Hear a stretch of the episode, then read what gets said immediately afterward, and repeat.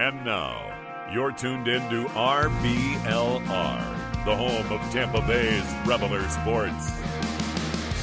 Welcome into RBLR Bucs, or shall I say, welcome aboard the RBLR Buccaneers coaster, where the thrill of Tampa Bay football never stops, and the offseason is just another ride on our year long journey of Bucs fandom. I'm Musab, one of your co hosts tonight, and let me tell you, even though we are weeks away from another snap here at RBLR, we don't believe in an off season. That's right.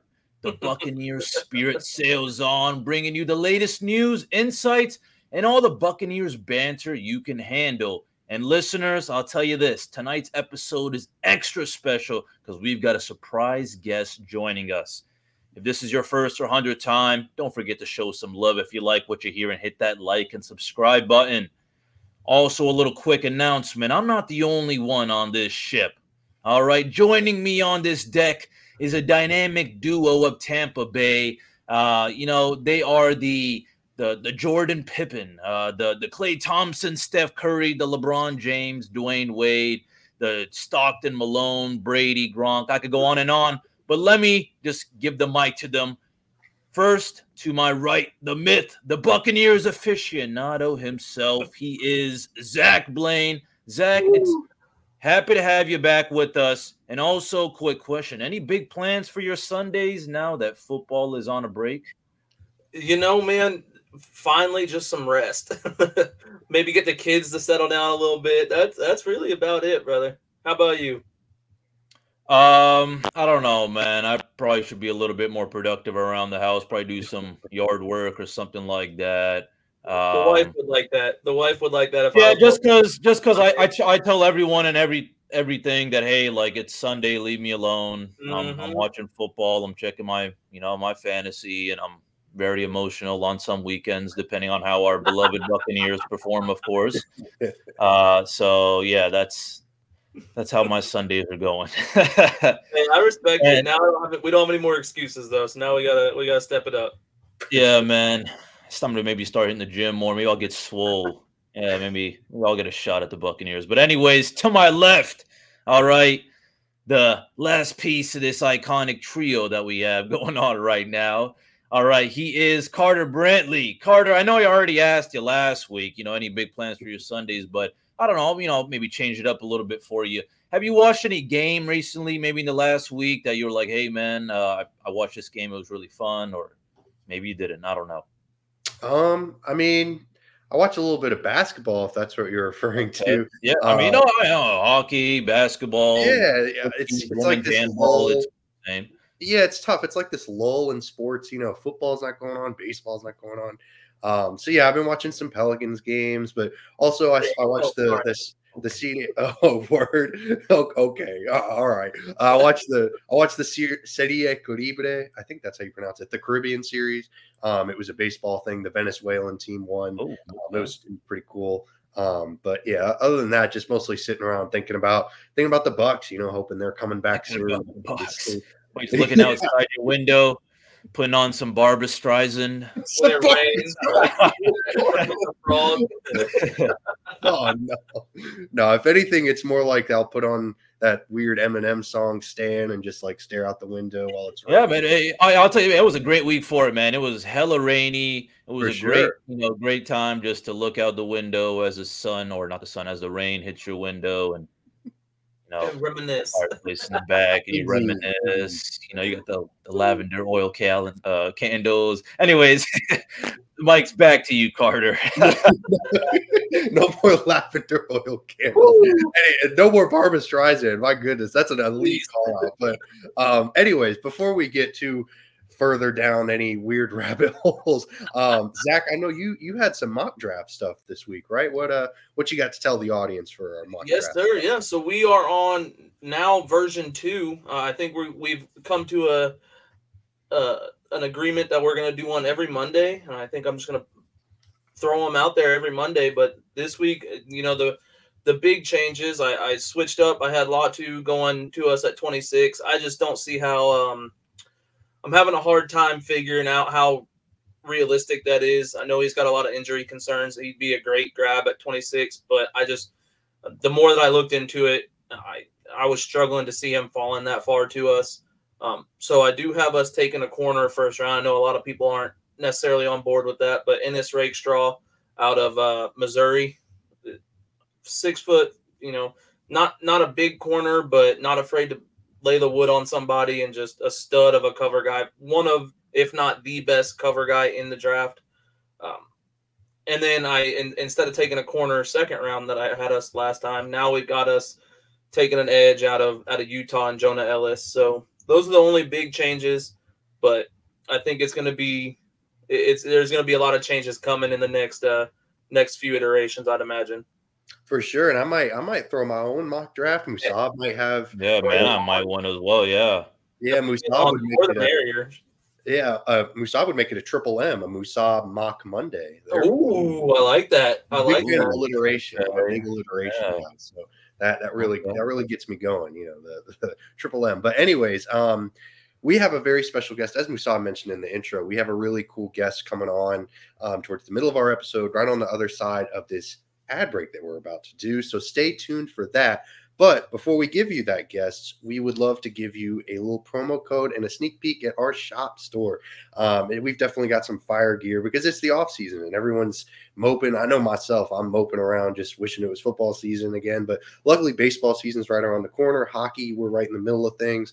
Um, so if you want some Rays, Lightning, or Rowdies gear, as in addition to the Bucs, um, definitely check out shop.rblrsports.com. And here's that promo code. Since, like I said, it's the off season, it's a tough time of year. So maybe pick yourself up with a little treat. The promo code is Canon, C A N N O N S. Type that bad boy in for a 10% off your entire order.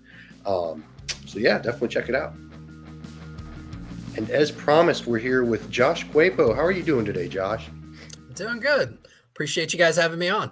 Absolutely, absolutely. We're going to get into some off-season stuff because that's Josh's thing. I mean, if you're if you're a Bucs fan and you're on Twitter and you're not following Josh, then you're doing yourself a disservice, especially with all these free agency, the cap situation, voidable years. I mean, there's so much jibber jabber and nonsense that it's hard to hard to keep it all straight. So Josh is your man to follow. Definitely check him out, um, and we'll get in. We'll get right into it. Um, so one of the first questions that I had in mind when I wanted to bring you on was, um, what are your thoughts on the Bucs' ability to keep their pending free agents? Because there are kind of a lot of them. yeah, so I think it really comes down to like there's the big four, right? Everybody's wondering about. You've got Lavonte David, you've got Baker Mayfield, Mike Evans, and Antoine Winfield Jr. Um, so you know, just kind of starting with David since he's been with the team for the uh, the longest amount of time, the Bucs will have room for him as long as he wants to keep playing. And I don't see Lavonte going anywhere other than Tampa Bay. He's kind of that lifer guy. Last year, he probably forewent a lot of money that he could have gotten elsewhere to sign a, a very very team friendly deal with the Bucs. Is a one year four million dollars, but the Bucs were able to help him out on the back end with that because they gave him a lot of very achievable um, bonus incentives that the way they structured it, they were they're known as not likely to be earned, which means they don't hit 2023's salary cap. When he earned them, they actually hit this year's salary cap, and they'll probably do something very similar this year. Um, since they have more room this year than than last year, they may just guarantee a good bit of that money. So, um, you know, I project that if Lavonte wants to come back, the Bucs probably do like a one year, seven to seven and a half million dollar deal with him, which is still based on his play last year, team friendly. Yeah. Um, Baker and Mike kind of uh, sounds like they're almost a package deal these days when you, you catch the hot mics of Baker, uh, you know, during Radio Row over at the Super Bowl. Um, both of them are, are, you know, they're going to be able to cash in a good amount. Um, Baker did a good job of resetting his value this past year with the Bucs. Um, I could see a contract for him somewhere between 27 and a half and 32 and a half million dollars per year. Um, I'm going to be updating our contract projections with A to Z Sports. Uh, myself and uh, a partner did that uh, for them, you know, kind of looking at the entire NFL. We currently have Baker at 27 and a half per year. We'll probably be updating that to more like 30 million. Um, and I see that probably over about three years, and the Bucs have the room to do that if they so want. Uh, and then Evans is the interesting one. I think I'm probably the highest person in the space on what his contract could be. I genuinely believe that it'll probably come in around three years, $75 million. I think most other cap analysts out there have him more in the 21 to 23 range. Um, but it they're barreling towards Mike's going to get a chance to look at what other teams are going to be able to offer him and then give the Bucs an opportunity to match. And I think that'll probably come in around $25 million per year. Uh, and then lastly, Antoine Winfield Jr., they're going to tag him. I'm, I'm 90% sure on that. You get it. So the tags for each of the three big ones, right? So if they were to tag Baker, you're looking at like $40 million. If you tag Evans, the wide receiver tags like $20 million, but because his cap hit last year was 23 million, there's a second part of the uh, how franchise tags work, and that they wouldn't guarantee him less money than he, he was charged last year. So uh-huh. what it actually ends up being is 20% more than his previous year's salary cap. So that pushes him into $28 million. So your three options there are 40 million for Baker, 28 million for Mike, or 16 million for Antoine. And it's you can't really move that money around. It's it, that's the number, right? It's it's not like you can prorate it and, and lessen the cap, cap hit this year. So financially, it makes sense to go with the lowest number. And then they're still getting savings because at this point, uh, with the season Antoine Winfield had last year, he's probably going to reset the safety market when he gets his long term deal. And that means you're looking at over $20 million a year because right now the market is set with Derwin James of the Chargers at 19 million a year. That was a few years ago. The cap keeps going up, and these guys look at those contracts as a percentage of the cap. So when the cap goes up, just even to match Derwin's percent of cap, it's going to be over $20 million. Um, so for those reasons, they'll get a little bit of savings on Antoine, and still it's the most manageable number of the three.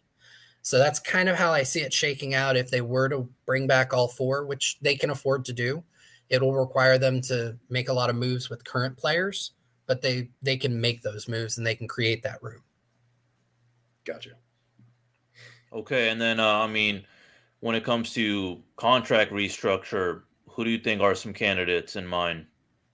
Yeah, so um, Chris Godwin could be one. Um, that's going to be probably the last deal they touch if they choose to touch it. Um, and that's because he's already set. This is the last year of his deal, 2024. And if they let that deal expire at the end of the year, he's going to be an $18 million cap hit, dead cap hit in 2025, just the way it is right now. If they decide to restructure that, that number only goes up in 2025. Now, they would be able to avoid it with an extension. That may be on the table. I haven't heard anything to that effect, but it's possible. Um, another one that they could touch, or they probably will, is um, Jamel Dean and then uh, Vita Vea. I think those are the big ones uh, that'll be able to create some extra room for the team. Now, along those same kind of lines, outside of restructuring contracts, who are some just straight up cut candidates in your mind? Yeah, so there's three. Um, you got Ryan Jensen, technically not a cut; it's the retirement. The way they were, Jensen and the Bucks worked on this after he went on IR last year, like during training camp, where they restructured his deal to basically make it where they'll process his paperwork, his retirement paperwork, after June first, and the team will actually save like uh, I think it's one to two million dollars. It's a small amount, but it's not nothing, right? Like, yeah. I think it's 1.2 million. Um, but they'll have to carry his current cap hit all the way through June 1st. And then once they process on June 2nd, they'll get that savings. That savings will basically be applied to their rookie class that they'll need to sign, and they won't have to sign them until after June 1st. Um, and that savings will also go to in season moves next year because no team takes their salary cap right to the brim with just all the deals that they have in the off season you have to have some money to work and during the season when guys get hurt you got to sign other guys and pull guys off the practice squad when they make more the money that way um Shaq Barrett I do foresee him being a, a cut and they'll they'll do his as a post June 1st designation um what'll end up happening is eh, in the CBA they allow two contracts to be done this way where They'll cut him early in the season or in the off season, probably the first day of the off season. They'll designate it as a post June 1st cut. And they do it so the player has an opportunity to sign with someone else while there's still money to spend. but they have to again, just like Jensen, carry that cap hit all the way to June 1st, his normal cap hit, which I think is like $14 million. Then on June 2nd, they'll get the savings, which is about 5 million. So it'll go as a $9 million dead cap hit for this year, save 5 million off of what they were having to pay the salary cap charge for when he was on the roster. And then there will be dead cap in 2025. And then the other obvious one is Russell Gage. Um, they, they can just do a straight cut. They don't need any post June 1st designations there. And they'll be able to save six and a half million dollars. The the last one is um, it's kind of up in the air. And I honestly think it could be more of a trade. They very well could keep this guy. I think there's going to be a trade market for him. Um, but at worst, they could cut him and save some money. And that would be Carlton Davis. So um, a trade or a cut of Davis, because he's entering the last year of his deal, um, would save the, the team $6 million. And for his inconsistent play and the injury concerns and everything like that, there will be a market for him for a trade. Um, I just wrote about it for a Pewter Report yesterday or the day before. Um, most likely it'd be like a, a, high fourth round, early fourth rounder or a late third rounder. Um, the precedent was kind of created last year. Rasul Douglas, the Packers were able to trade him right at the trade deadline to the Bills. They got a third rounder for him. Douglas had a smaller contract, probably not seen quite as good of a corner as Carlton. So that keeps the trade compensation pretty much the same because you'd have to pay the acquiring team would pay Carlton more, but he's considered a better corner, so it kind of all washes out. Wow, that's that's interesting. I did not I did not uh I didn't think about Carlton Davis for sure. Um for those listening, definitely check out that article. Um that sounds like a cool read.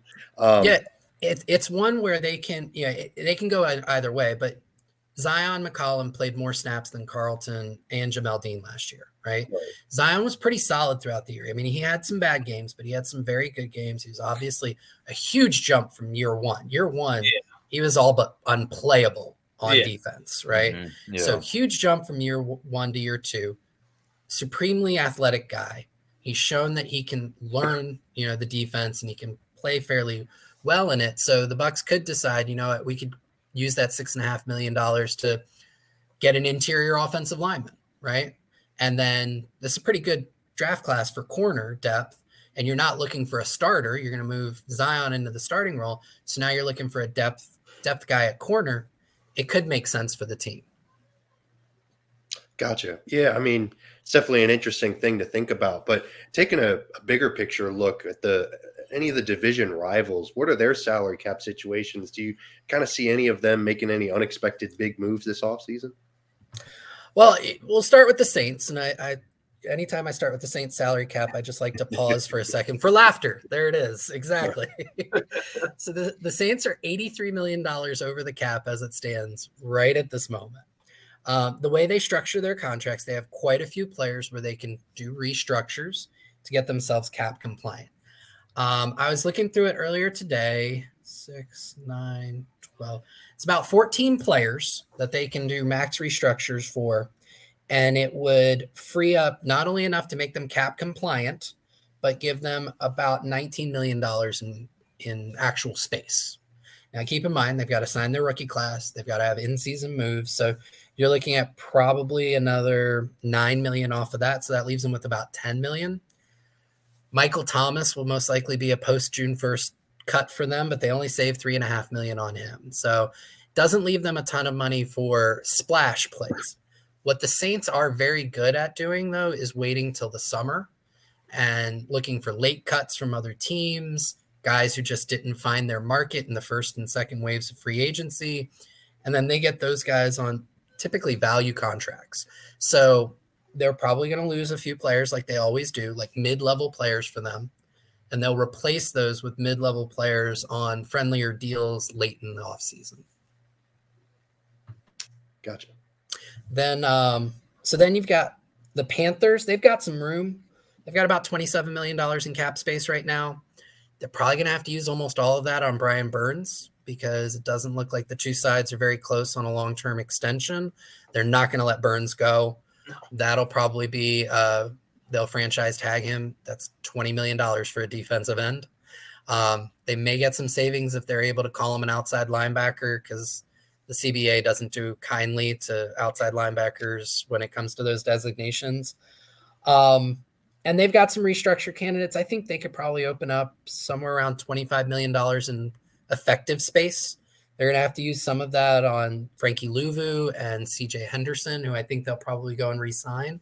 But they could grab a couple of free agents. I don't see them playing at the top of the market, um, but they could find some value, and it's a decent free agent class overall.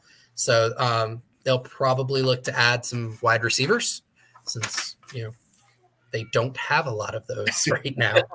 and most most of the ones who didn't perform for them last year are going to be free agents. Um, Atlanta's the interesting one. They've got $25 million in room right now, and they could open up another 45 million pretty easily without cutting anybody. Whew. They only have wow. two pending free agents who I think are like big names, and neither of them are necessarily going to cost a ton of money. Calais Campbell and Cordarrelle Patterson. So if you see some big splash plays from the NFC South outside of just re-signing your their own guys, it's probably going to come out of Atlanta, um, especially because you've got you know a new head coach and Raheem Morris. Uh, they've got to find a, a quarterback. I sneakily think that this is you know if they don't trade for Justin Fields, which I, I really think that's more going to be like a Steelers move. Um, this could be a, a low key landing spot for Kirk Cousins. I like they that. Need, I like they need a, a quarterback. They had a good defense last year. They've got a solid line, and they've got playmakers. So you add Kirk Cousins to Atlanta, and Bucs fans will hate me for saying this. I could see them becoming the the odds-on favorite in the NFC South. I, I agree with you 100%. I think Kirk Cousins is one of the more underrated uh, quarterbacks in the in, not in the whole league, but one of the most underrated like veteran quarterbacks in the league. Yeah. I think he gets kind of crapped on in Minnesota, and I, I, as a Bucs fan, I'd hate to see him in Atlanta because I think he would be a very close second best quarterback in the division. Oh, I'd put him number one. Nope, I'm not putting anyone over Baker. oh. not, not putting anyone I, over Baker. I'm pro the Bucs re-signing Baker. I think he did a great job of reestablishing his value. Uh, there's no way Baker's above Kirk. I mean, unless it's like right this day on this calendar, because Kirk's only on one stick at the moment. Well, hey, you know but... what? I'll take what I can get. But I, so, I, do agree with you. I think Kirk has a, a, better resume and overall is probably a better quarterback than Baker. Um, previously, i it would be interesting this year to see those two battle it out twice a year and and see how it plays out. So I would as much as I hate it as a Bucs fan, I, I, think that that would do Atlanta good, and I think that it'd be interesting to see him in our division. Yeah, yeah. I mean, it would definitely raise the level of competition. Um, so, it, it, and it would take the uh, NFC South out of necessarily being like the laughing stock of the league. Yeah, so hundred percent. So, um, but yeah, that's kind of where the the South stacks up. I think the Saints are continuing their slide backwards. Um, Carolina is going to be a couple years away, especially with the uh, missing the first round pick this year. And uh, but Atlanta has set themselves up for some success if they can get uh, a competent play caller or um, quarterback. Okay, Josh, I'm just to be honest with you, man. This is music to my ears. This is something I've always kind of lacked knowledge in. So I mean, I love to hear this, and just for our listeners, because I'm also wanting to know as well is you know, what are some kind of big misconceptions people have about the cap, and what do you think you know people need to know? Well, that's a good question. Um, I think a lot of it just comes down to like, actually, this is a big one, and it surrounds Mike Evans. Mike Evans is an amazing human being, and I don't want to take anything away from him, but um, there is this misconception around Mike Evans that every time he restructured his deal, he was giving away money to help the team bring in guys. All right, and that couldn't be further from the truth. When when teams restructure deals, all they're doing is giving money to the players earlier, and from an accounting standpoint, they're spreading that money out over multiple years. So, uh, Mike again, Mike's a fantastic human being. I don't want to take anything away from him, what he means to Tampa Bay and the fans. But when you hear of guys restructuring their deals, Um, it does not mean that they're taking less money. Their salary cap hit for that particular year goes down, but really they love it because they get it's it's basically like a payday advance. Like here's your your your paycheck. We're just going to give it to you on Monday instead of Friday. And then the way we're going to account for it is we're going to take it off of the sales on Monday, Tuesday, Wednesday, Thursday, and Friday. So I think that's probably the biggest misconception. That's that's an interesting way to look at it because I've I've always like I kind of assumed you people are like oh he's he's a team friendly player he's always taking restructures and then to, to hear it like that I'm like oh well I mean I bet he's a good guy still but man I like yeah and, I appreciate and you but yeah, the one thing with Evans though like and this to his credit where you have a lot of other guys who played at such a high level they would have a, a, year or two left on their deals and they would want to especially as the wide receiver market ballooned there yeah. there were other receivers who were like okay i want a new deal to reflect the new valuation of my position and evans never really did that until this past offseason when he wanted an extension not a new deal but an extension on the one he had so in a way he he forewent the opportunity to get more money through yeah. demanding a new deal. But in terms of the actual restructures, nah, that that that one's kind of a myth. I dig it. Um, uh, kind of back to like team needs, I guess we could say. Um, we kind of talked about free agency. What is your, in your opinion, the biggest need on draft day? Well, a lot of that will depend on the free, you know, what the Bucs do in free agency. Yeah. I think it's better to kind of look at what are the positions of need and then how could they address them, right? So starting on the offensive side of the ball, I'm going to assume Mike and Baker are back, right? Um, I foresee the Bucs looking at interior offensive line. Um, I could see them adding one interior offensive lineman early in the draft, and then one on a you know a mid-tier vet, uh, free agent. Um, one that actually just popped up today, right, was Brian Allen got released by the Rams. Um, good center, uh, pretty pretty good center. He's had some injury concerns, and if I'm the Bucs, that's like the perfect position to take a flyer on an injury concern because you have Robert Hainsey, who's proven to be an adequate center, but an upgradable one, right? Yeah. So you bring in a guy whose talent exceeds Hainsey's, and if he gets injured, okay, well, we know we've got a pretty high floor in his backup with Hainsey. I mean, he just proved it two years in a row backing up Jensen and Jensen not being able to play.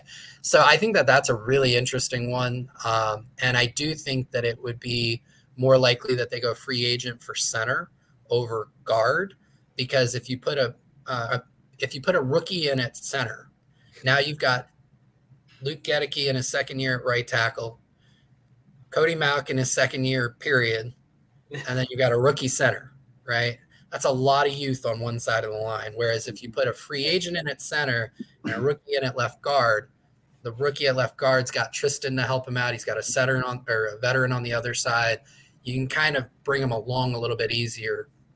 And then um, you got that veteran kind of helping the right side of the line. So I kind of see that. I could see the Bucs trying to find um, a tight end to pair with Cade Otton. Uh, did a good job of kind of solidifying himself as a solid starter last year. Still a lot of blocking issues, but as, in terms of a pass catcher, he's, he's, I would say, top 20 easy, right? Maybe even top 15 in the league. He's not an explosive playmaker, but he's a solid option that you can make a part of your passing attack. Um, and I would see, I would think the Bucs are probably going to try and upgrade their wide receiver three position through addition. And what I mean by that, and I'm a huge Trey Palmer dude, right? Like I, I think I'm. The funniest thing is, is like Palmer showed out in training camp. Everybody was on the bus, and I was like, "Pump the brakes! He's a six round, right?"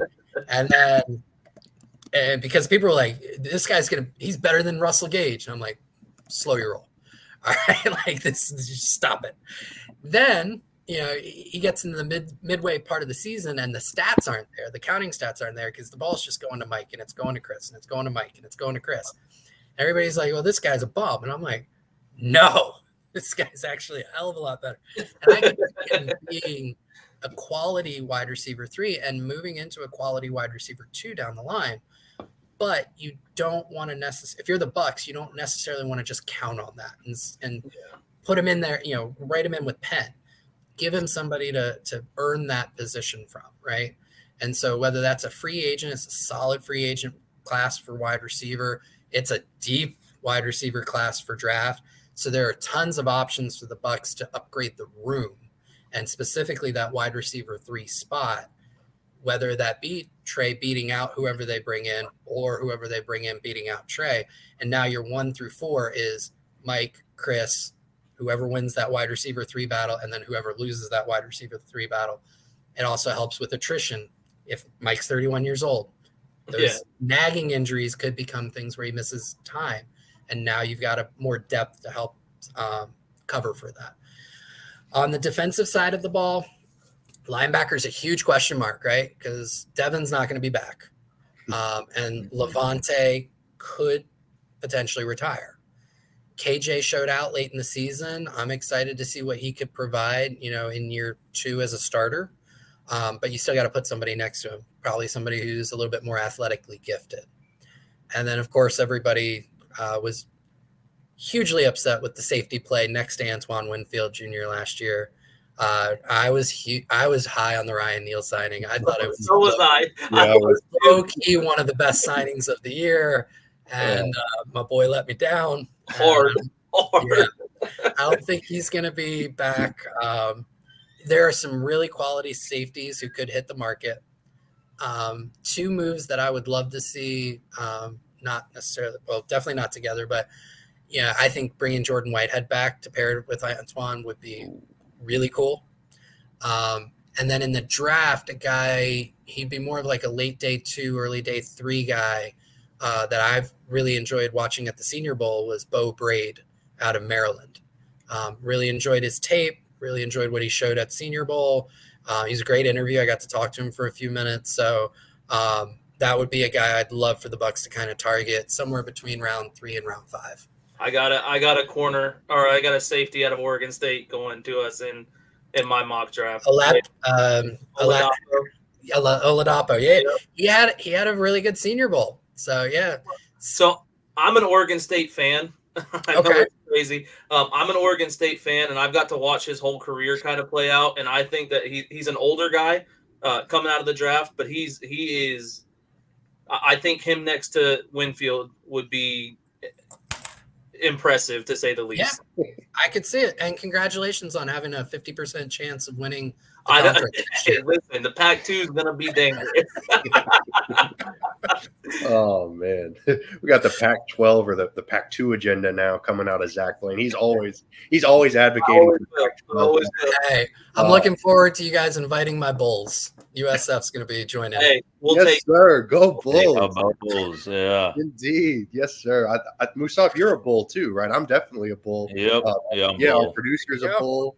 Hell yeah, go Bulls! That the basketball team's falling this out. Is right? instantly my second favorite podcast. I'll take it. I'll take it. Appreciate it. Appreciate it. Um, but anyways, after all the the dust has settled this off season, like kind of a kind of a way in the future, obviously, because it's still only freaking February. Good gracious! Uh, what what would you what would you look at the offseason? What would have what would they have to do for this offseason to be a success in your eyes after the offseason kind of dust has settled? Um, I think they need to really address their pass rush. Um, finding an edge rusher to kind of be that alpha guy. Absolutely. I think that that would be a huge win because they're not in a great position to do it in either form, right? So free agency, elite edge rushers, and there are a few that could potentially hit the market, but they are very expensive, $20 million or more. If you go that route, you're probably not bringing back one of Baker or Mike. All right. And then in the draft, there are some guys I like at the back end of the first round um, I'm a huge Darius Robinson guy out of Missouri, um, but he's projectable, right? Like that.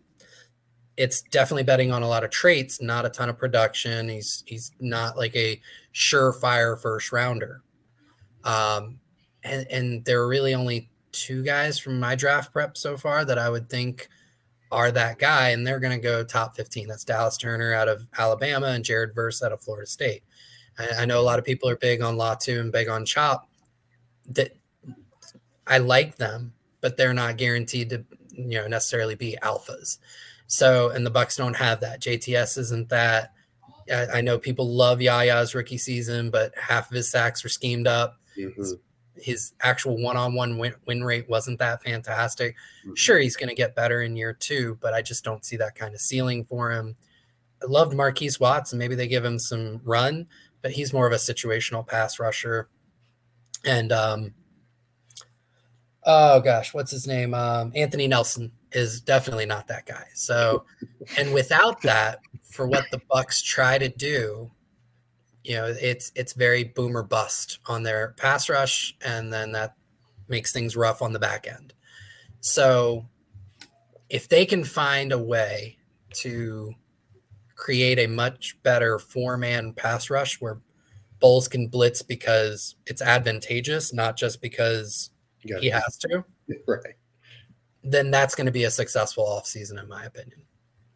Gotcha. Yeah, the pass rush is a is a huge huge emphasis for me as well. Cool.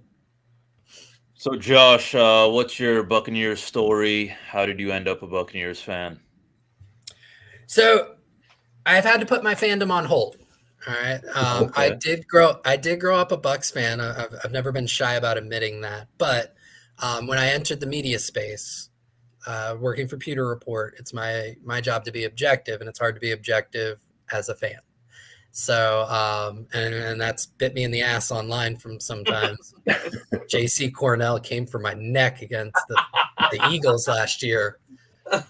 Um, uh, respect to JC, we, we squashed it and everything like that. So, but I did grow up a Bucs fan. I grew up in Tampa Bay. So I became a Bucs fan right around what, 95, 96, Brooks, Dilfer, Sapp, Barber, all of them coming on when the, when that mid 90s, early 2000s team really became, um, you know, a terror of the NFC.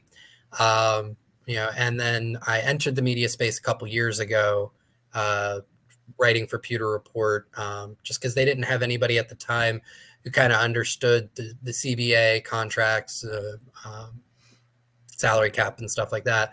And, and as I was, I was kind of telling you guys right before we went on, you know, I'm the type of nerd who reads the CBA for fun. So, uh, so it gave me a unique perspective, and and Jon Ledyard and Scott Reynolds were very gracious in giving me a shot because I had never worked in media before. Um, and uh, and it's been a wild ride. Today actually marks exactly two years since my first article went out. Well, and you're celebrating years. Yeah, That's I appreciate awesome. it. Thank That's you. So uh, what's the um what's the coolest or slickest salary cap move? Because you said you've had two years on the job. There's got to be some kind of interesting moves that you're like, ooh, how'd they pull that one off? And what's the coolest one that you've seen? Yeah, so I'm a huge fan of Mike Greenberg, right? The the Bucs uh, capologist, assistant GM. Um, so 2023, so last year or 2022, sorry, two years ago um, when they were bringing everybody back, right? And then they were also adding a few few other players. Um, he did something with both. I want to say it was Akiem Hicks and Julio Jones, where he purposely violated a rule in the CBA. And there's a specific way they handle it when you violate the rule, in which they prorate part of the salary that normally wouldn't have been prorated. And he did it on purpose in order to get the proration to lower their salary cap hit for that year to help get them under the the cap. So to bring in two veteran guys, I know they didn't end up performing up to you know what their peaks were, but to bring in two veteran guys who had a long history of success in the NFL on reasonable deals, and then to pull that trick off is the fifty percent rule. I won't get into it; it's a lot of jargon, but um, but to purposefully manipulate it in order to get a better structure on the contract for that year, I thought was was a masterclass. And it shows you when it comes to stuff like this, there's a certain amount of creativity that can really help a team out. And Greenberg's got it in spades. Wow. Hey, well, there you go. That's uh that's kind of like when think it was Bill Belichick. They would be at like the 50 or the 45 yard line, and they'd take delays of games to like keep the clock running. Yeah, and keep the clock yeah. running. Exactly. That's that's definitely an interesting little. uh I don't know, loophole, I guess you could call it. Um, it's, it's he loved it when he was doing it, but he hated it when Vrabel did it to him. right, right, right. yeah, that, that's a that's a cool little highlight for sure. Um, so yeah, it's cool to see that the front office does it too. Um, so Josh, I know I know we're we're about to we're about to let you go, and we want to be respectful of your time. So before you go, though, I, I want to give you an opportunity to plug anything, any upcoming projects or articles that you got coming out that you want to share. Um, this is kind of your time to to plug whatever you'd like. Yeah, I appreciate it. Um, so in the near future, uh, one of our annual traditions at Pewter Report, we do our battle plans, which is kind of like we put ourselves in the GM chair and we say, this is how we would kind of handle the off season. Hmm. Um, so it's one of the my favorite things to do year round. I look forward to it. So be on the lookout for that. You'll get one, a battle plan from each of us on staff at Pewter Report. Um, we did just do our uh, so a side project that I've done outside of the Buck space. I did do the uh, we did a top 105 um, free agent contract projections for A to Z Sports uh, in honor of the 105th uh, year of the NFL. So that's why we did 105. Um, that was me and Kyle. I can never pronounce his. He's got so many letters in his last name. Jimmy, Jimmy Cantanino. I think I pronounced it correctly. He's going to kill me if I didn't. Um, and then, other than that, I'm trying to uh, work through draft prep. And uh, my goal this year is to do a draft board of 210 players. Um, and so wow. I will put that out on Pewter Report probably the day before the draft because I'll be studying right up to that day. yeah. yeah, sort of some last minute uh uh, what they used to call it in college. Um, not grinding, but like cramming. Uh, yeah, yeah, yeah, yeah, yeah, yeah, yeah absolutely. Yeah. So yeah, I, well, we really appreciate you coming on, and we'll definitely be on the lookout for all that stuff. That all sounds awesome. Um, and uh, like I said, just really appreciate having you on, and um, have a great rest of your night, man. Anytime, guys. I really appreciate you having me on. Absolutely. All right, so that was our interview with Joshua Queipo. Um, man, he knows his stuff. I'm not gonna lie. I was going yeah. in. I was like, I don't know a, a, dang thing. I pretend to know things about the cat, but in reality, you know, I, yeah, I listened to him talk, and then I was like, wow, I, I don't know anything. Like, um, no. so that was really cool to hear him go into detail about the various aspects of it because my goodness, it's complicated. Um, what what what were your thoughts on it? Um, Musab, we'll start with you, man. How what do you think about that interview? Man, I thought I just took a crash course, man. It was it was amazing, right. honestly. And, you know, I, have mentioned it so many times in the past. I've never been a cap space kind of guy or whatever. So, um, yeah, this was amazing. Yeah, absolutely. It was like uh, one of those John Green videos. I don't know if y'all ever watch those for your AP courses in high school or whatever. But AP um, courses, who do you think you're on a show with, brother? Well, I don't know. Hey, well, I mean, I took AP, but I don't remember John Green. Oh, oh yeah. I mean, I took AP too. I just didn't want to embarrass anybody. That was for sure what I meant. yeah, absolutely. How, how, about you, Zach? Man, what do you think of this crap? Uh, well, for those of us that didn't take AP classes, it was nice to him to kind of um, I'm sure that there's other words for it, but I'm going to use dumb it down because I have never been one to completely understand the uh, the CBA and and the cap space stuff. But for him to sort of dumb it down and make me feel like I knew what I was talking about, I appreciate him for that. if you take anything away from it, just just take that for sure. Absolutely, yeah. It was, it was a great, great interview. Um, like we like we mentioned while uh, after he left, we were kind of talking to him a little bit. He's gonna we'll have to have him back on on the show after the For all sure. the off season dealings have kind of happened because that's going to sure. be a great, great show as well. Because you know, kind of a, a retrospective, what went right, what went wrong, kind of thing. Um, so if you're looking forward to that, definitely hit that like and subscribe button. We'll have that for you later on in the off season. Um, also, give us a follow at social media at RBLR Sports. We're on Facebook, Instagram, Twitter, and TikTok. We've got some really great shows about the Rays, Lightning, and Rowdies. Um, so definitely check us out there as well. Um, but for now, we really appreciate y'all tuning in. We'll have another show for you next week. Um, and as always, go Bucs. Go Bucs.